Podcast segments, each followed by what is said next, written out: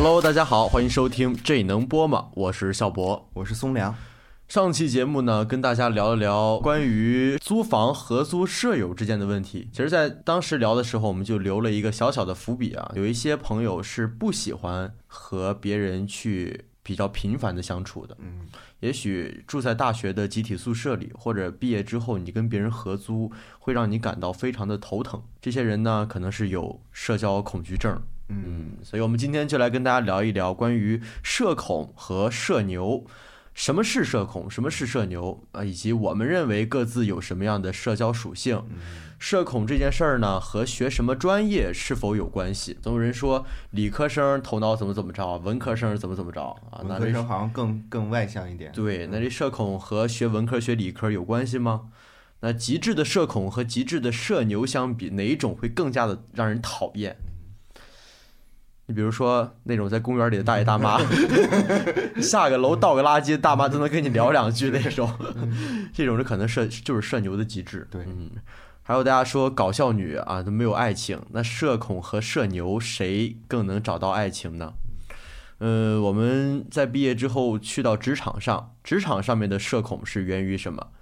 以及我们会不会接受社恐的这一个设定，逐渐会让它成为逃避生活的一个借口？嗯哼，呃，以上就是我们今天跟大家聊的过程中可能会涉及的话题啊，也可能我们聊着聊着就忘了，聊飞了就对对，这但大体会涉及这些内容啊，欢迎你继续收听。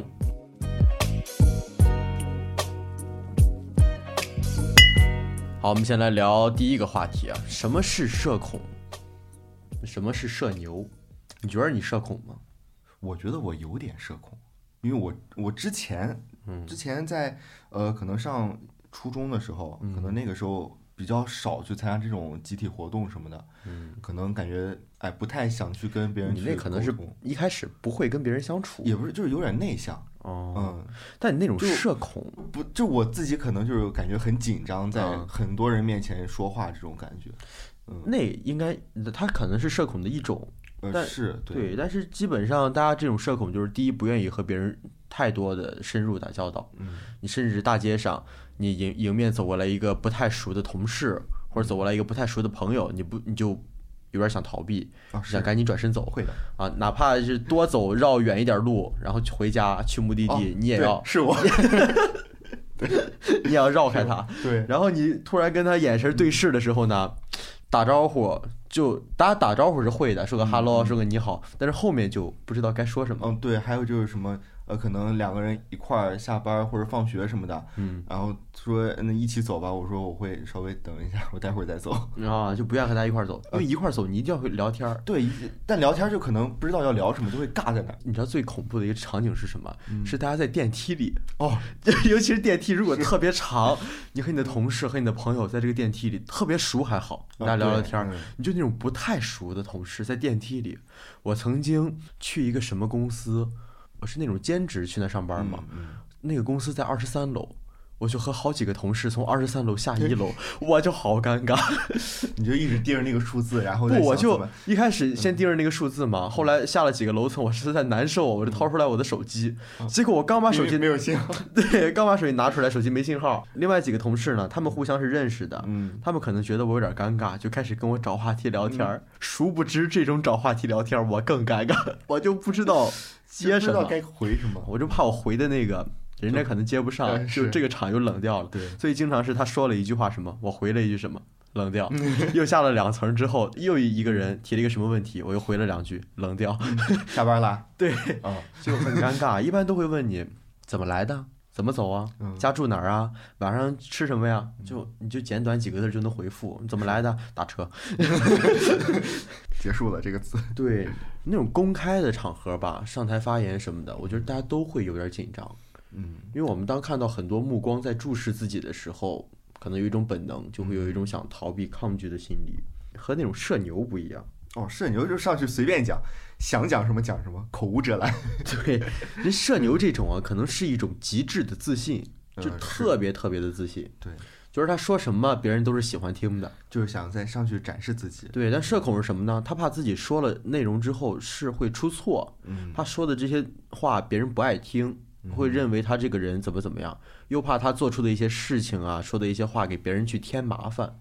啊，对，嗯，为别人去着想是嗯，而社恐可能内心是更加敏感的一类人。嗯你像那种社牛啊，我跟你说了什么内容，我只跟你做了一个什么事儿，他可能不觉得会有什么样的后续连锁反应就。比较大大咧咧对，但他可能想不到这些，这可能比较神经大条。呃对神经大条一点儿。然后，但是社恐就可能比较敏感一些。是。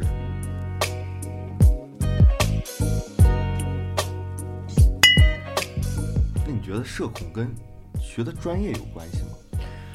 我觉着吧，就比如说理科和文科，应该是有。你像我们学播音主持，就是你强迫自己，对你就算觉得自己有社恐，你也不能社恐，嗯因为我们肯定是要站在舞台上的。嗯，你这时候社恐，你拿着话筒半天说不出来话，那肯定不行啊！我很多同学毕业之后做记者呀，做老师呀，嗯你去采访人，你也不可能说，哎，我社恐，今天问他什么问题，别人那个，呃，不好意思，我问不出来。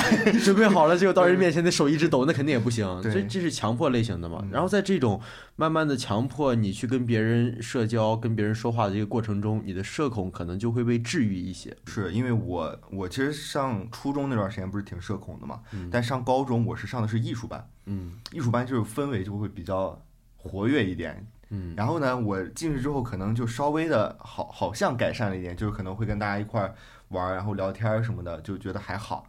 然后呢，有一次是因为艺术班儿就是到那个高一结束的时候会有一个汇报演出，嗯，然后汇报演出我是学长笛的嘛，我想的是就是上学你高中学长笛啊？嗯对哦，我想的是我可以不用说话，嗯，吹着吹就行了。吹就行了。嗯，结果呢，我们老师就排了排之后说：“你去当主持人吧。”然后啊，就晴天霹雳，你知道吗？就是我完全没有准备。嗯然后，然后当时我我说我能不能就吹长笛啊？然后老老师说：“哎，班里边吹长笛太多了，你说我吹着主持行吗？说班里边吹长笛太多了，你再吹没死。然后你就去当主持人吧。”嗯，那应该是我有史以来第一次主持生涯。那上去应该是腿会抖，哦，真的然后胳膊也会抖。因为我们是在那个学校的那种小居小礼堂那种小礼堂那种，嗯台下坐的是所有的高一的学生以及艺术班的家长。你们是什么艺术班汇报演出？艺术班汇报演出，哦。但是是整个高高一都要去看的，哦，然后家长也会来看，就是哎孩子一年嗯。这个成绩汇报一下嘛，嗯嗯。哇太紧张了。当我上高中的时候也是，你在台上主持，你知道最怕什么？台下人一句话都不说，都盯着你的时候，嗯是。有一种窒息感。我当时我就我眼睛不知道该看哪，因为我感觉台上所有人都在看我，嗯，对，我就往上飘，我就看那个灯，那个灯好亮啊，然后我就开始想词该该说什么。但是经哦，过你们还是背词儿的，背词儿，这更紧张。对，没有手卡更紧张，没有手卡，更紧张。因为当时也不知道什么是手卡。啊，然后呢，就经过那次之后，感觉哎，好像好一点了，嗯整个人。然后因为我是从艺术班又转去了普通班，嗯然后到普通班之后呢，我发现我身边的朋友可能都学习会比较一直在学习，一直在学习。学习好点，对他们学习不太好，就是他们可能不太说话，对哦。然后我呢，成为了班里边，竟然成为班里边那个活跃气氛的那个人。就那个时候呢，我好像又改善了一。就你从这个艺术班的社恐变成了普通班的，社牛 对，那你这社恐和社牛是被别人对比出来哦，的。对，就是对比出来的。然后呢，但你上大学之后，嗯又是一个艺术氛围很浓的一个地方了。对，我又变得好像有点社恐了。哦，是吗？啊你们宿舍不是能当众扒人裤子、啊 捏人屁股吗？只是在宿舍里面就啊关系好，但是你在陌生人面前，你还是会可能有点社恐。对，比如说刚进班的时候，嗯你当着所有人面在那介绍自己，自我介绍，嗯，但还是有点紧张，哦，就觉得啊，我我该说什么啊？大家好，我是谁谁。嗯我们不是都是学播音的吗？嗯开学自我介绍啊，你们不都不会都是啊？大家好啊，是的，所以你紧张呀。就是我的声音声线不是那种磁性又很厚的，我是特别怕大家都是那种声线，结果我不是，就很尴尬。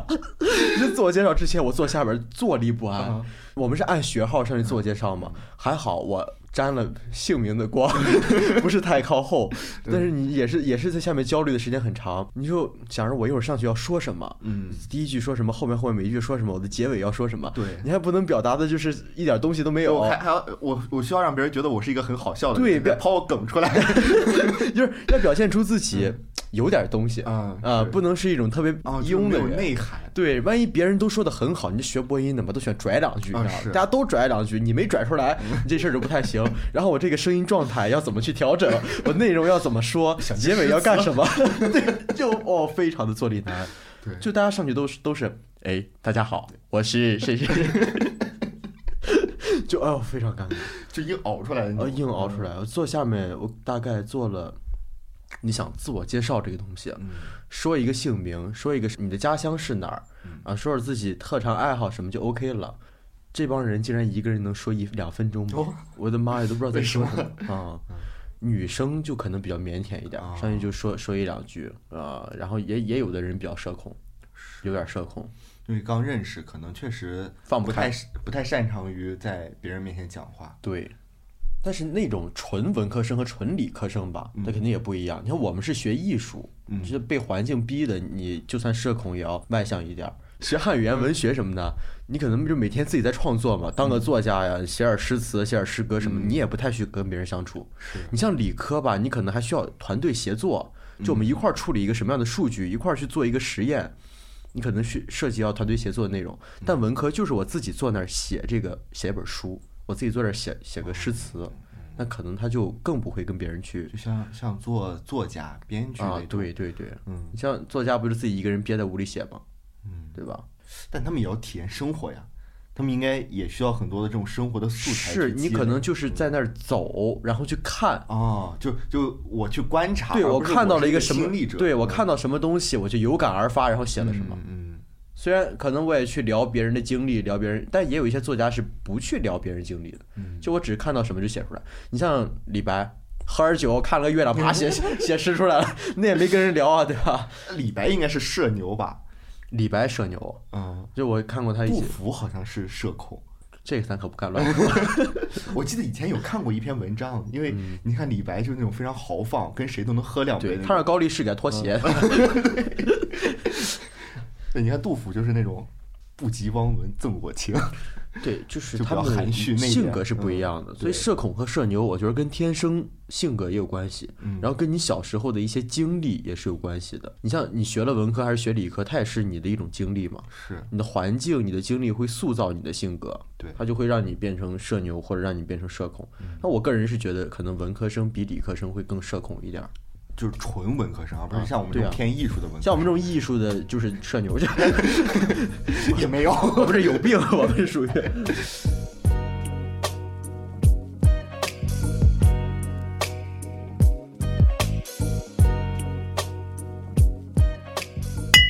耐得住寂寞的人最恐怖了，就最厉害了。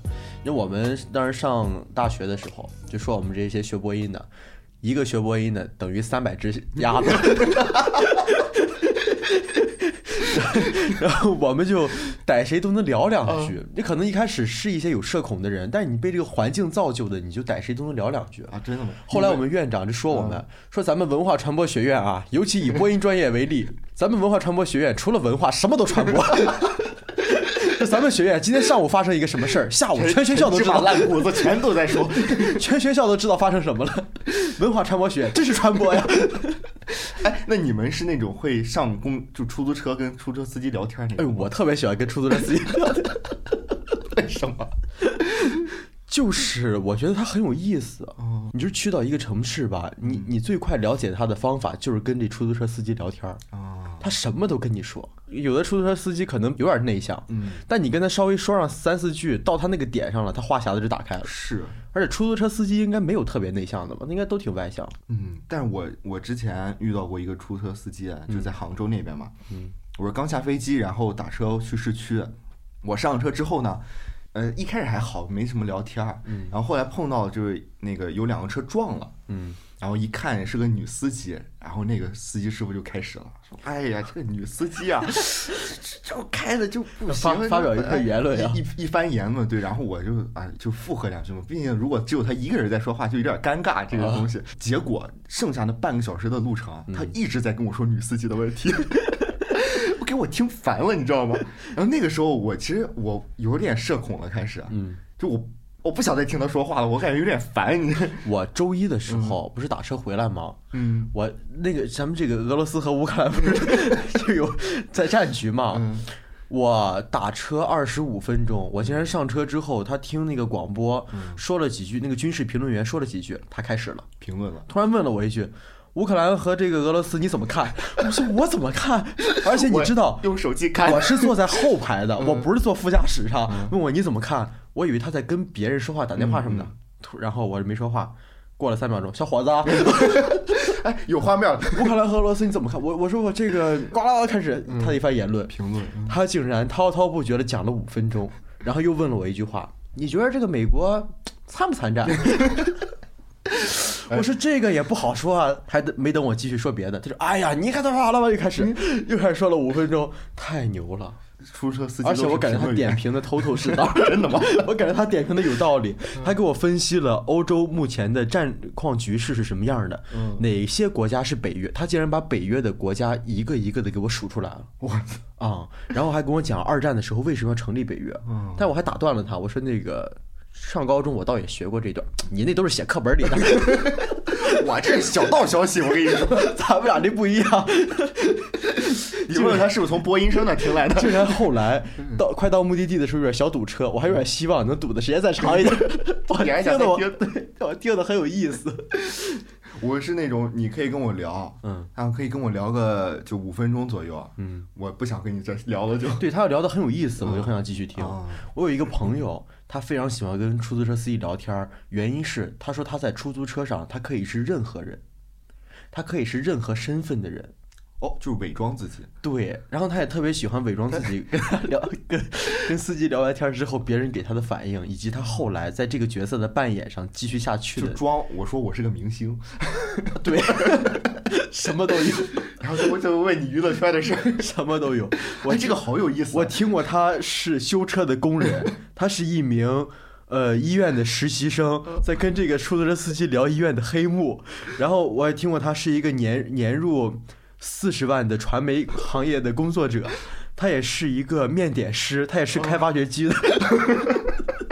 我很喜欢和他一起打车，好有意思他每次总有不同的身份，呃而且他后来跟我说，这这这是他缓解压力的一种方式。哦，他通过这样去跟陌生人聊天，去排解他的压力。他是学表演的吗？他是学播音主持，甚至于我们那天有一天下午的时候，嗯，我们去出了一个采访，采访了一个人是什么人，他晚上就就变成了这个人的角色，啊，他把采访的那个素材，哇哦，完全融入进了他自己。我那一刻有点恍惚，我下午采访的是你，就非常强。这种他就是可能就是一种社牛，但这种他其实都比不上那个极致的那种社牛，你就是说那大爷大妈那种。嗯，你下去扔个垃圾，见一大妈都能跟你唠两句。嗯，是嗯，我有一段时间很喜欢跟小区里的大爷下象棋，你还有这爱好？就我下象棋下的也不是很好，但我是觉得有意思。嗯，大爷总是在棋局里教我一些道理。我曾经被一个大爷给我展示过一手猴子捞月，是动作吗？还是是在棋局上给我展示猴子捞月。还有这招？对，后来告诉我，人生啊，就像这盘棋一样，嗯，你认为最珍贵的东西，可能被最不起眼的一个小小小人物、小玩意儿给捞走了。哇哦，然后我捞月是这个意思。对，然后我问大爷，我说 猴子捞月不是说捞的是一个幻象吗？不要被眼前的事物蒙蔽吗？你就被棋局蒙蔽了。给我展示过一招赵子龙长板桥七进七出，长坂坡七进七出，他有一个马在我这儿走了七个来回，我都没有给他吃掉。然后就告诉我，你看大爷，我老当益壮，七进七出。哎，那你们下棋的时候会有旁边人在围观吗？当然了啊夸夸的什么都说。然后我那大爷还一直说，他说观棋不语啊，真君子。你们这些都是小人。然后旁边一个大爷说，我就小人，就是。然后我对面那个大爷就很生气，说你再说我这旗儿让你吃了。然后旁边那大爷说呢，嘿，我吃你干嘛？吃你个鸡！我看你拿什么赢他。我这应该是小时候调皮捣蛋那那帮子。我觉得大爷和大妈比起来吧，嗯，咱们不是歧视啊，但是我见的一些大爷呢，并没有说让我有特别讨厌的大爷啊，但有一些大妈，她真的是很讨厌人。是，嗯，就是有一说不好听点，有点碎嘴。我在那个公交车上见过大妈骂人，就是骂不让座的。嗯，我们经常以前在新闻上看到那种什么上车之后说啊，你这小姑娘真不要脸，不尊老不让座，就莫名其妙的就跟你搭上话，然后开始骂你。对，我真的见过这样的，我就坐在那个地方看那大妈在骂前面的小姑娘，然后我还感觉她在指桑骂槐，骂一车所有坐着的年轻人。我我那天现在年轻人真没素质啊！对我嗷了，说现在年轻人真没素质。我这么大年纪了，上来啊，大家干嘛干嘛干嘛。我那天特别累，那天出去主持了一场商演，足足站了六个小时，要不然我就站起来给他让座了。然后我是坐在那个后面单人的那种座，他骂的是前面。我没坐过青岛的公交车，我不知道你能不能就是两就是那种前面是就是两排的人相对相对坐那个那种车，他骂的是那儿的人。然后呢？在后面的一个小伙子，他听不下去了，可能就坐在那种双人座上的小伙子。他说：“那个大妈，你别别骂了，你来我这儿坐吧。”大妈说：“你那这么远，我不去。”然后继续骂前面横排坐的人，说：“我都说了这么半天了，干嘛干嘛，怎么怎么着？”然后呢，这时候又有一个小伙子说：“大妈，你有这说话半天的劲儿。”我看你这身体也挺好啊，这中气也挺足啊。然后那大妈说：“啊，小伙怎么说话呢？巴拉巴拉巴拉。”他一车，然后这个时候他就开始，之前不是指桑骂槐的骂吗？在点大家，后来就就舌战群儒，一个人骂所有车上的年轻人，呱啦呱啦，竟然后面都上升到就你们还让中国有什么样的未来？说你们学了这么多书，读了这么多书，都读到狗肚子里去了，太猛了，太猛了！这竟然后来点点名道姓的骂我说我穿着西装人模狗样。我好生气！对，我本来我那天都很累，我脑子就很皮。他突然就说：“你看那个穿西装的人模狗样。”我说：“穿西装的谁不穿西装坐公交车？” 然后我然后你说我，然后我立马我站起来，我说：“这您要不来我这儿坐？”我说：“你我说看您站半天，骂半天也挺累啊。”我说：“可是站着说话不腰疼，一点腰也不疼。”我说：“要不你坐我这儿？”哎呦，小伙子干嘛干嘛？开始我说：“行。”我说：“得，要不这样，您要坐过来坐。下站我下车了，别一直在这骂了，我听一路听我耳朵疼了都。”然后还在那骂，后面就有人要过来打他了。哦，后来公交车司机把车停在了路边儿，嗯，然后制止了这场纷争。啊，嗯，那你说像这种，呃，这这应该不算是社牛了，这有点毛病了。但就是那种非常极致的那种社牛，就跟谁都能，跟陌生人都能随说两句，跟人家手舞足蹈，跟见了好几面一样，那种极致的社牛和那种。就是见你可能三棍子闷不出个屁来的那种 社恐，你觉得哪一个更让人讨厌一点？哎呀，我是觉得吧，那种极致的社牛是就有点讨厌，他还不如这种社恐好一点，因为那种极致的社牛，他可能不分什么场合、什么招就跟你说话。哦，你可能我这一会儿就是想自己坐一会儿，嗯，咱们俩聊天可以，别那么密的一直聊，嗯，或者说你看到我这会儿有什么事儿了，你看到我不想和你聊了，你还要跟我聊。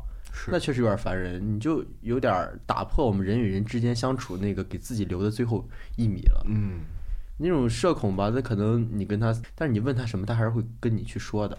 对，只不过可能回答的话语没有那社牛那么密。哎，但也不一定。就比如说你本来想缓解一下氛围，嗯，你说啊，呃，你今天做了什么？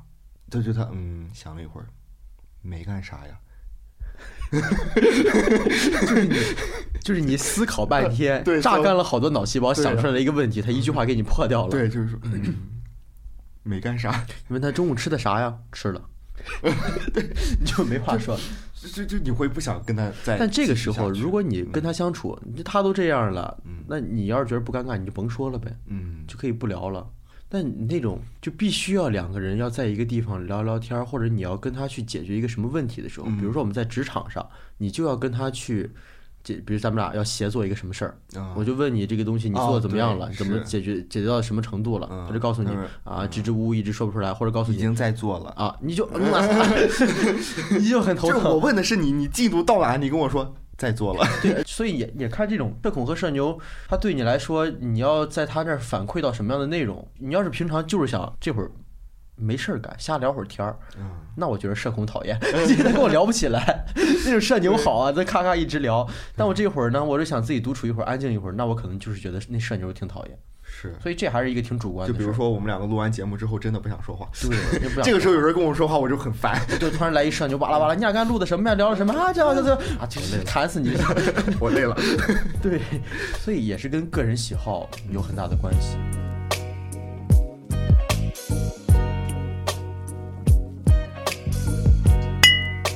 但那种社恐吧，你要跟他单独相处，在爱情里面他就会很难受。嗯，你想他平时跟别人社，哎，那你说社恐的人跟别人社恐，在谈恋爱里面他社恐吗？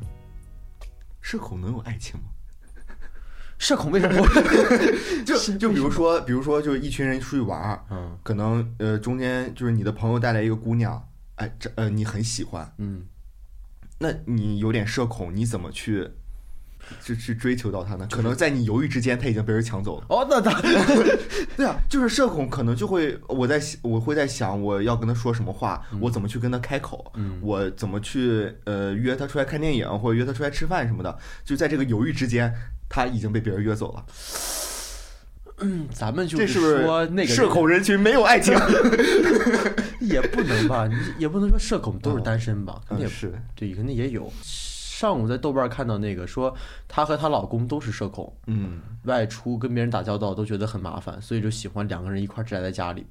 所以这不是人家也是有爱情的，就是社恐的人碰到了社恐的人。嗯，你看现在属性相投，，对网络很发达，你豆瓣上面有社恐小组，对吧？你大家属性相投，是，然后在一起聊天，可能两个人就喜结了连理。但是你说在朋友聚会这种情况，你可能在这种时候发生爱情是比较少的。是，但也不一定，就是你喜欢那个女孩儿，刚好那个女孩儿肯定喜欢你，就别人都咋咋呼呼的，哎，这小伙子坐这儿 非常的安安静静对是一个安静的美男子。然后你不用跟他搭话，他可能就过来跟你搭话了。那他其实有点有点就主动的那种，就相当于他没有那么社恐，对，但是吧，因为你社恐，人家跟你搭话，你就不知道说什么，嗯人家觉得无趣，不不跟你继续了就。哎那但最近有一个词不是很火，就搞笑女，就我觉得是那种很多场合里边会用很多玩笑的话去可能活跃气氛啊这种。嗯哎，很多都说搞笑女没有爱情。哎，我很喜欢搞笑女，就我觉得，如果你真的是社恐，嗯但其实你是想融入到那个社交圈子里边的话，有一个搞笑女来帮你，就带你来玩或者跟你开玩笑什么的，你会觉得哇，这个女孩子太有魅力了。但不一定啊。是这个搞笑女，如果她在里面活跃了这个气氛，带动了这个氛围，那大家所有人的关注点在这搞笑女的身上。嗯嗯，原本就不太关注你的人，可能这会儿就更不关注你。这个社恐的人，可能这时候心里就会想：嗯，我被边缘化了，我被孤立起来了，更不想和这几个人去聊天儿，因为两边的气场、气压太不一样了。嗯，那边就是一个很高涨的情绪，但我这是被人孤立起来，就是冰冷到了一个极点。是，但是他应该也会去就照顾对到所有人的对，所以她是一个能够照顾到所有人的搞笑女，嗯是很好。就我们在饭桌上最喜欢遇到一种人，就是她能够照顾到所有人的情绪。是对，嗯，就算是她你不喜欢别人给你夹菜啊，不喜欢给你干什么，但是一些话题会带到你，嗯会会引起你的一些兴趣去聊什么的，能带到所有人，那就还挺好的。我是我上前两周去跟那个我老师吃饭不是吗？嗯然后那一桌里边其实我是唯一一个跟大家都不认识的人，嗯因为呃我只认识一个吧，但是也不太熟，就是见过几面那种。然后其他人因为都是老师的学生，可能跟我差了有好几届，嗯，然后就我去了之后，我会觉得很不自在。哦，是非常尴尬。就哦，而且尤其是我一推门，我没看见我老师，因为他是两桌，进去我面冲那一桌是没有我认认识任何一个认识的人的。哦，但我一开门，所有人都看我，我看哦，他们，你这个时候就然后我就嗯，这个我是不是走错屋了？然后我就进去歪头一看，哦，我老师在那桌，我就去那桌去坐了。然后哦，真的很尴尬但是还好，就是我认识那个，嗯，呃，就是可能不太熟的他，其实特别社牛，他带动了整个两桌的气氛。哦，那还挺好的。对，然后就是那段，就是在那个场合时候，我就变得有点社恐了。嗯，就是可能他们去敬酒什么的，因为我也没喝酒，就是我就坐在那儿吃饭。嗯，然后后来老师聊天的时候，跟别人聊天说，哎，那场他没没怎么跟我说话都，就很不自在。对对对，就那个场合会很不自在。对，因为大部分的人你都是不认识的，你也不知道什么样的话题能引起大家的兴趣。就我不知道我该说什么。对，你说什么大家能接下去？大家说的这个呢，你接了之后，你也不知道后面会有什么样的反应。是啊，你就会很不自在。就我的妈呀！就当时整个人都感觉就蚂蚁在身上爬的那种。对，所以我们平常不太社恐的人，嗯，去到一些特定的场合之后，可能也会变得社恐。嗯，就是有轻微的社恐。嗯，那你要说你是个社牛，你进来就招呼大家，来来来，朋友们，大家好，大家好，我是那个谁谁谁。但那种人我觉得少，是应该少。对，所以我觉得是在一个社交场合里边，嗯，还蛮需要一个。能够像这种像搞笑女或者这种社牛人群，是能够带动整个社交，不需要太多一两个，对，觉得还是很重要。多了叽叽喳喳的有点烦，有点有点点烦。对，所以真的社交场合很需要。嗯，那找爱情这种事儿吧，我觉得这这不管他是社恐还是社牛，嗯，就可能社恐人群因为主动出击的次数比较少。所以可能爱情少一点，但社牛他可能主动出击多了，人烦他。爱情还是要看缘分，对，这还是得看缘分。但是你老不太主动，你就比如一个小伙子，你老跟姑娘不太主动，那这肯定不太好。是，嗯，你一个小姑娘，你你要老是也男孩子给你做什么事儿，给你做什么事儿，你都没有反馈，都没有反馈什么的，这男的多做几次，他也可能会知难而退，他可能就觉得你是不喜欢他，怎么着的，也不太好。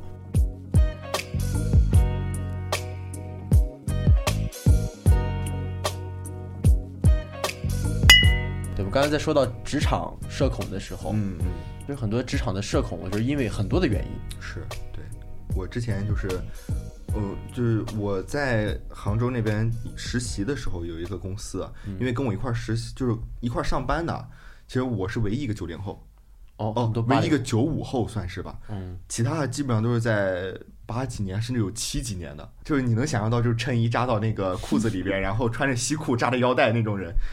是我们以前上课是什么，经常这样装扮。不是，还有就是穿 polo 衫啊，是我有好几件。真的假的？啊，我在说，然后发际线特别高的那种，就一看可能就是年年龄可能比较大，偏大一点，就是真的没有办法晚上一块去蹦迪的那种。啊，嗯，就是玩不到一块去。嗯，然后那段时间就是我可能去之后，除了。就是正常工作、开会，可能汇报工作之类的，可能会讲话之外，其他时候真的是在办公室里面一言不发，然后他们都觉得我有社恐，然后不跟你说话，对，也不跟大家说，我也不跟大家说话，然后中午吃饭什么的，我也不跟他们一块去吃，我可能会走个一公里去吃麦当劳。为什么？就是就是你想在食堂里面吃饭的话，肯定会碰到同事，嗯，碰到同事你肯定他们招呼你，你肯定要跟他们坐一块儿。坐一块儿，你肯定要跟他们聊天，也不用吧？你这么招呼你不想跟他们坐一块儿，就就不坐了呗。那不坐了，然后你别人经过，不了，你们那边太挤，我喜欢宽敞的。但这样很尴尬，而且很不自在那个环境。嗯，所以我就会选择不在食堂吃，我自己到外面吃。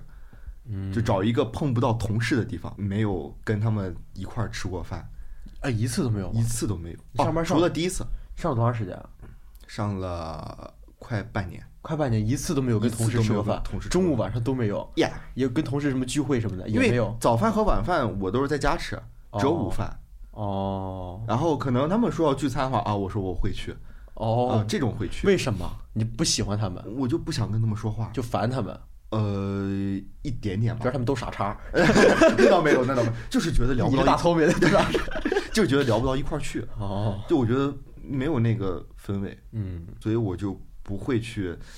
跟他们去吃饭，但你这个社恐，我觉得你是觉得不喜欢他们，没有什么共同话题聊。嗯哼。但人家那个社恐吧，是我跟他们说话，我对我有点想跟他们去打交道，去说话。不知道。但是我一是不知道说什么，第二是他们真的如果跟我说话，我会心跳加速，我会身上出汗，我会有一种大脑眩晕感。就让我更加焦虑，有点小心翼翼的。对我一想起来要去跟他们说话这件事儿，我有点焦虑。但你是一想起来要跟他们去说话，真是傻。我也焦虑啊，我我也焦虑啊，就是我在想我怎么跟他们说话。我当时可能是真真的是有点社恐，因为工作当时那个工作内容也不是很喜欢，所以很多事情都沟通起来不是特别顺畅。嗯，我之前在一个地方，上班的时候，嗯也是，你一个公司肯定会有两三个讨人厌的。嗯是，对，我觉得这话虽然听起来很绝对啊，但是你就看一看你身边这些人，他肯定会有。嗯一个公司怎么着也会有一两个就是你不太喜欢那种人。当那一两个人跟你去说话的时候，你真的就不想理他，嗯你真的就不想跟他说话。但我觉得我那也不是社恐，我就是单纯的就烦他，我就不想跟你说话。就看不惯，你跟我说什么，我就不不想理你，嗯。我就想装听不见。嗯。甚至于我那段时间都是戴耳机嘛，啊。其实我那耳机其实降噪效果也不是特别好，但你给我说，我就是不想理你，我就是装听不见，我就很烦。但我这个跟社恐不一样嗯，但那种社恐他就是也想跟他说话，他说的话我想回应他，虽然他也可能戴着耳机，但是我是想回应他的，只是我不知道该回应他什么。嗯，我就是我就是不想回应你，所以职场社恐其实有一部分原因是源于对于同事的看不惯，那不叫职场社恐。对你要是真是对同事的看不惯，那是像我一样，我就是不想理你啊。这是源于你这种，就是跟他们觉得聊不到一块儿去，嗯不知道什么话题能往一块儿去聊，能吸引起大家的注意力，然后后面什么话能接下去，你这种才是。所以对同事看不惯，只能让你不想跟他说话，但应该不会引起真正的社恐。嗯你真正的社恐是你跟这个同事说了什么内容，他没有回应你，啊或者你出了一个什么糗，这个同事给你传播给了大家，嗯大家明显的三五成团的去吃饭，把你孤立了起来，嗯然后你就更难以融入进去。所以这个才是真正的就是职场社恐的一个来源。你知道职场社恐人士最害怕去干嘛吗？干嘛？去 KTV。你聚聚餐就很害怕吧？聚餐好因为你就可以光吃干饭对，但你在 KTV 里边，你除了唱歌，你还能干嘛呢？玩手机，玩手机啊，就是你一直躲在那个地方，嗯，在一个角落里，对，在那玩一玩然手机，后别人很开心在唱歌，然后你还会觉得很很吵。你偶尔抬出来啊，鼓鼓掌，然后在地上头继续然后呢。这个时候还会有大家说，哎，谁谁谁来一个唱一个对，唱一个，然后我说我不了不呃了不了不了，呃我今天对对，然后就继续低头看手机，确实很难过哦，。但之前真的有一段时间我是这样，因为我觉得我自己唱歌不好听。这这这个这个原因是什么呢？嗯源于一个老师跟我说我五音不全。哦，真的，我有一段时间也这样，也源于一个老师跟我说我五音本来我特别喜欢唱歌，嗯自从我艺考的时候那个老师说我五音不全之后，我就再也没有唱过歌。但是后来慢慢又变好了，因为我觉得无所谓了，就这样我也有这样的经历，我也是源于自于我艺考的时候，有一个老师跟我说，你唱歌可能有点走调。我是从此以后去 KTV，我就坐在那玩手机。嗯包括后来很多人邀请我去 KTV 什么，跟人说我说我唱歌不好听，嗯唱歌跑调。但是后来就是硬逼着唱，嗯唱了几次就可能好一点。啊，其实我是听到别人唱的也跑调了，就就其实到现在也是这样，就是如果有一个人唱的很好，我会稍微收敛一点，哦，那你跟我们唱歌不太收敛的原因，是因为我们都在跑调，大家都在跑调，这还挺好的，就没有什么尴尬，就无所谓不。尴尬，大家都这样，就大家平均水平，我觉得都是这样。对。很少有能在 KTV 唱的特别好的人吧，应该很少。一。个唱的好的，我就啊，你们唱吧，我可以喝酒，我可以玩点别的。原来是这样。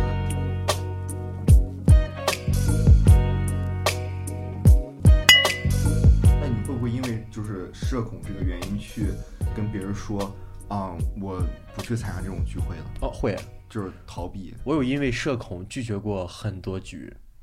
就你跟人家说我社恐，对，真的。也不是直接说我社恐，啊就是就可能说对面说呃，可能有几个你不认识的，然后他就对有不认识的，他就会我是。对他一跟我说今天是个什么什么局，嗯我如果不想去，我就会问他，我说今天谁去啊都？他说啊什么什么什么，我说哎呀我都不认识，我说哎呦，我说我不太喜欢和陌生人打交道，不去了吧。然后我这个朋友就会说放屁，你在说什么胡话呢？要是给我打电话一说这局我很感兴趣，我就接着跟他好啊几点。然后我的朋友就有一次，朋友他连续三四天就都约我晚上出去喝酒，呃很多朋友一块儿嘛。前两天我还都去了，第三天跟我说今天晚上又去，我真的很累那天。啊，我就说，哎呀，我今天吧，我有点社恐。我说放屁，你怎么可能社恐？我说我真社恐。然后我就说好吧，好吧，我就用社恐当借口去什么嘛。嗯，你说社恐就是，其实是相当于人的一个伪装，部分人的伪装。就是你说出口的社恐，我觉得是一种伪装，嗯因为真正社恐的人应该不会说会社恐对啊，那就社死啊。嗯，你比如说在哪儿吃饭，说对不起，我社恐。你 你这我就很对不起，漏大漏特漏。对，我觉得这很奇怪。你对吧？真正社恐他不会这样。对真正社恐，你叫他说咱俩一块去吃饭吧，就是他就说我不去了，他可能会说啊我不去了，或者他就不知道怎么去拒绝你，不好意思拒绝你，嗯就嗯啊，然后就跟你你们就去了。但去了之后坐那儿吃饭，你就看他很不自在他不会直接说我社恐。嗯但凡你叫他去吃饭，就是我社恐不去，我这是托词。你像我有几个朋友，他们真的是有社恐。我但凡是想叫他们出来的时候，就是都叫我们俩确定是啊都认识，就都认识很熟。对然后那个时候你发现他出来之后，他不太社恐，嗯，他可能在跟其他的生人社恐。还能比较放飞。对他可能跟酒吧的服务员有点社恐，但但跟我们不太社恐。但他那会儿喝多了，他也不社恐了。就哦，喝酒真的是一个缓解社恐的一个非常好的一个方式，我觉得。但你也看什么人，他如果真的特别社恐的话，你可能让他喝酒，他可能都不太喝。而我觉得社恐的人啊，他有一点压抑自己的成分在里面，嗯他会有一有一种在日常生活中有点小自卑。嗯在喝了酒，在酒精的催化之后，他可能就不太自卑了。嗯我曾经有一个社恐的朋友，在酒吧喝完酒，站在 KTV 的台上，那个酒吧是可以唱歌的，嗯，他连唱了五首歌，什么东西？都非常猛，连唱了五首歌。然后唱完歌之后，我们给他鼓掌呀、欢呼呀，他径直走向了另外一台，跟那个台上的人喝起了酒。他走错了。我觉得他就是奔着那儿去的。那个台子上有三个姑娘，一个男生，他就坐那跟人喝了两个小时的酒。期间我去叫他，他告诉我：“你们喝吧，别管我。他可能没有喝醉。”第二天我问他：“你不是社恐，不太和陌生人打交道吗？”都是朋友，还没醒酒，告诉我都是朋友。你喝点酒是那有这就要讲讲，讲我的故事了。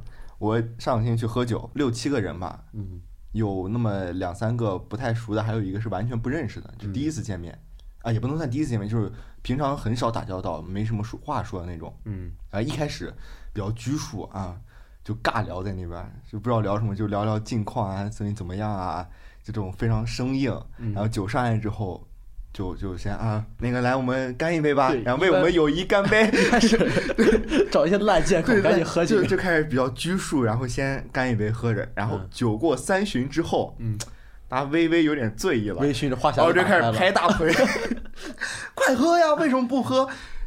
然后到最后的时候，我不是一开始有点社恐嘛，嗯因为也不太好意思说话。最后我其实有点喝醉了，出去之后，我一边奔跑一边朝每一个人举着大拇指，然后他们也必须以大拇指回应我，我才可以离开他。你为什么喝醉了奔跑呀？不知道。甚至就是在那个我不太熟的那个还是个学长面前，我也是比个大拇指，我说你为什么不朝我比大拇指？然后他很无奈朝我比了个大拇指，怎么跑绕圈跑？你还是跑哎什么转？围着他们转，你也不晕。我也不晕，我不知道我在干嘛，然后朝我比大拇指。第二天这段是你有意识还是别人给你讲的？别人跟我讲的，还拍过视频呢。这这非常就感觉自己非常社就牛那种，你那时候应该还没有喝到完全多，就是没有喝到烂醉，但是我已经不记得了。嗯，对，就是只是喝到断片儿了。嗯是它是一种特别兴奋的断片儿，嗯对。要不然你要是再喝点多，你就是走不动的那种状态了，嗯。就跌跌撞撞的。是，但是那段是，就是我就，我感觉自己真的太牛逼了，在那个时候，我觉得那个时候是世世界就是我的，对所以酒是融化我们盔甲，让你脱下躯壳的一种东西。对，嗯，这玩意儿也喝酒其实会让一部分有轻微社恐的人变得不社恐，对，是喝完酒，它会让什么额前叶还是哪儿失去理智，嗯。怎么着的，你就会回归你最原始的那个形态样子。阻断，对，你的那些盔甲、你的意识啊、嗯。理性的东西都都很少了。嗯。但我也有一个朋友，就我刚才说的那种，你分什么人喝酒，他就是我们去了酒吧，谁跟他喝酒不喝，嗯。他就是他就不好意思把杯子拿起来，或者别人让他喝呢，他就是拿起来了，但是抿一口，然后他也不主动跟别人喝酒。你想，我找你喝了三次了，你都要么不太回应我，你要么你的杯子端起来抿一口，那我为什么还要找你喝？他们就不太跟他喝了，就这样。我又想起来，我又我还又喝多了变社牛的故事，就是也是有一次在上大学的时候喝多了，在酒吧里面，哎，你有没有想过，可能你本来就社牛，你喝了点酒让你更社牛了而已。不是，是真的社恐，就可能别人去酒吧嗯。可能会有拼桌去 Highlands 嘛，嗯。我是不敢去拼桌的，就每我就算两个人，就我们两个人去嗯，我也是等着真的有一个完整的空位之后我才进去。我也是啊。啊。就我不会，就他们说，呃，前面有两个可以拼桌的位置，你们要不要去？我说我不去，我 那得看拼桌的和谁拼呀、哦，和和谁拼我也不会去是吗？啊、哎呦对，，我是这种，我和谁拼就也我也不会去的。然后呢，但那次我喝多了，嗯然后本来是我跟我朋友两个人在喝，喝着喝着就不知道为什么喝到旁边那一桌去了。然后就开始喝交杯，跟男的喝交杯，然后做公主抱，还有就是在酒吧里面唱《我和我的祖国 》，在卖那种吗？不是，就是高声吟唱，自己在那唱，拉着大家就玩真心话大冒险，然后输了呀，就站起来要唱歌。海伦斯他那个装修，嗯，是有的座位之间是隔了一个那个栅栏，哦，对对对，但那个栅栏嗯是你可以把手搭上去就可以和对面喝酒的，对，就是这种喝酒，经常上下桌两桌人就喝起来，就喝起来了，但是非常经常。但就是我是那种我社恐，就只会跟自己熟悉的人去喝嘛。嗯，哎，那个时候就不知道怎么了，就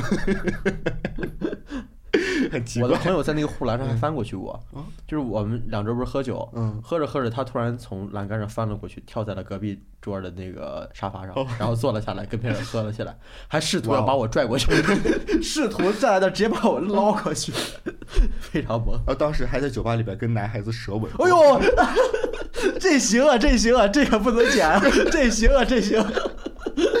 就真的喝多了，那个时候激吻吗？还是浅尝辄止？激吻。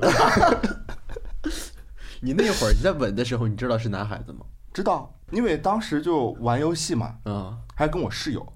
跟你室友激吻啊在酒吧里面那你和你这室友第二天清醒了，你们俩相处，就是啊，很好啊，我知道很好，就是上一期说八就是兔的那个事，身份上就是有没有？？No No，啊，是你摸他腿的那个吗？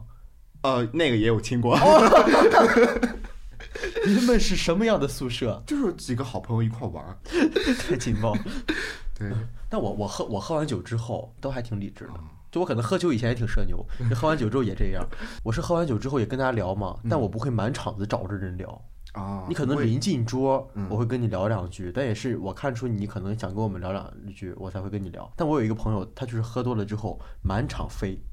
满场飞对，我们上次喝酒四个人去，喝着喝着就剩下我们两个人了。嗯剩下两个人，一个在满场飞，另外一个人在看着他满场飞。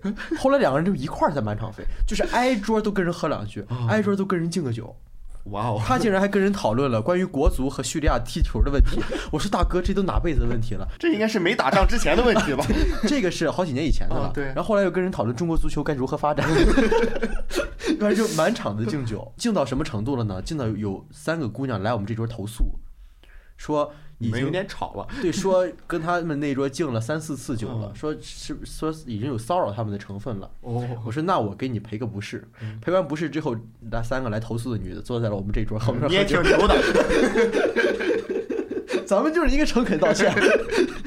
他们仨那桌，他们有五个人，嗯他们不回去的原因，可能是因为我那两个骚扰他的朋友，可能他们坐在一块儿了，嗯他们仨没地儿坐了，所以才坐在我们这儿。这喝喝酒就是，嗯，要要谨慎，是，喝酒要适量，不然会出丑。喝酒适量，对，就适度的就可以了，喝小酌一下就就行了。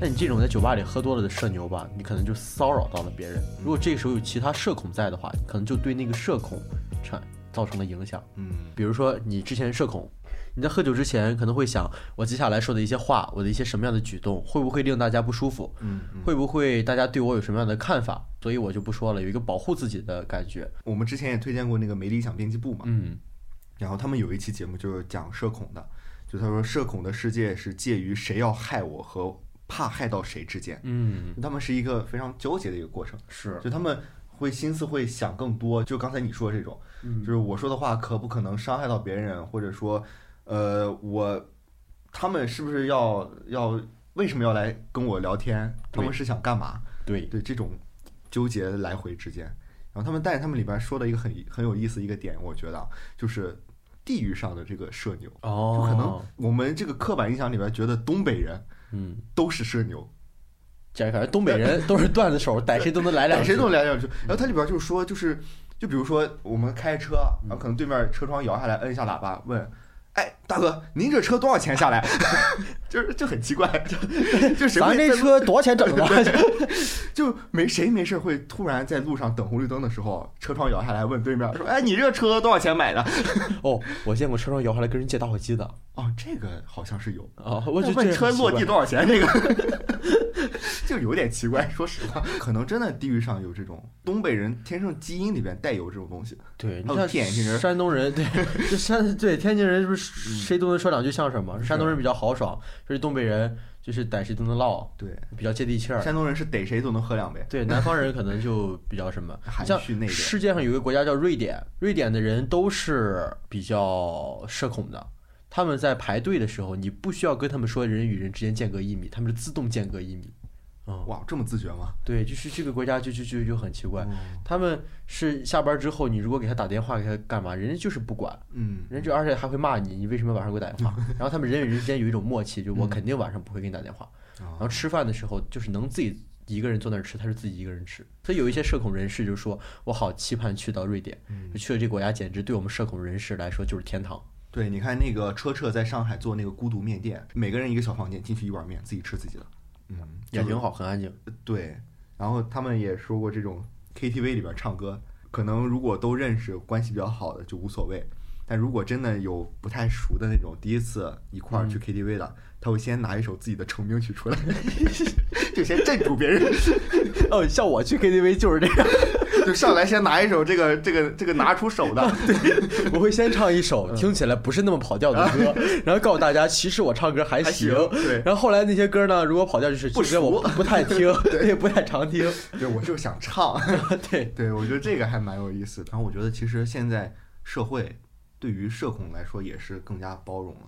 你发现这两年“社恐”的这个词儿被提及的频率越来越高，是，然后感觉这个人群的数量也在不断的增加。对，而且你看，有很多那种一人份火锅，嗯，还有就是那个，你记着网上之前很火的那个面对面吃火锅，嗯嗯，但是是有一层那个。挡着的，然后但是一人式的那种，是，然后也有那种自习室是那种一人式的。对，我觉得这样是蛮正常的。虽然说人是一种群居性动物，但是可能有些人他天生就是喜爱孤独的，对，天生就是不擅长那种那种氛围会让他觉得很舒服。对，天生就不擅长跟人去打交道。对，如果说你是想去跟别人打交道，但是你又不知道怎么去打交道，然后产生的社恐，这种我觉得你需要一些帮助。是，你需要看看怎么给自己调整一下。但如果你就是天生我就喜欢独处，独处让我很舒服。那你就独处。哎，对，每个人他有自己的特性，他都是被允许的，你都是应该的。就是社恐的人就就不配怎么怎么着，就不应该怎么怎么着。那我觉得这是不公平的。嗯嗯。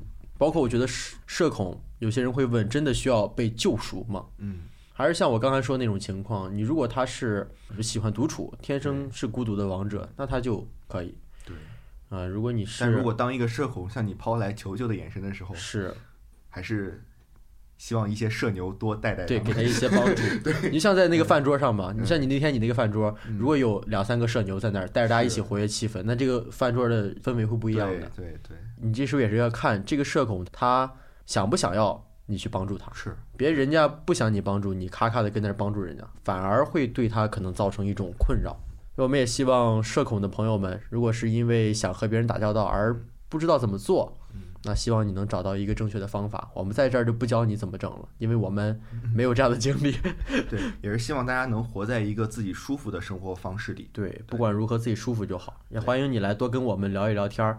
我们两个社牛，还社恐，社恐，应该能跟你聊一聊。咱们仨建个讨论组啊，来一个社恐的，来一个社恐的朋友，咱们仨建一讨论组，每三人成为一个讨论组，天天跟人聊天。然后呢，这时候你要觉得你还可以再跟别人聊一聊了，咱就找两个同时成为讨论组的朋友，咱们四个再拉一个新组，四个变五个，六个，七个，咱们一块聊一聊，可能就会好一些。欢呼声炒热气氛，心却很冷。聚光灯是种蒙恩，我却不能喊等一等。我真佩服，我还能幽默。好，我们这期节目就跟大家分享到这儿，感谢大家的收听。你可以在小宇宙、苹果播客、QQ 音乐、荔枝播客、汽水等平台收听我们的节目。如果你喜欢我们的节目，不要忘了在苹果播客给我们好评哟。听众来信及商务合作的联系方式，我们都写在 show notes 里了，欢迎你与我们聊天沟通。我们下期节目再见，拜拜，各位，拜拜。我不曾摊开伤口，任宰割愈合。就无人晓挫折，我像个孤独患者，自我拉扯。外向的孤独患者有何不可？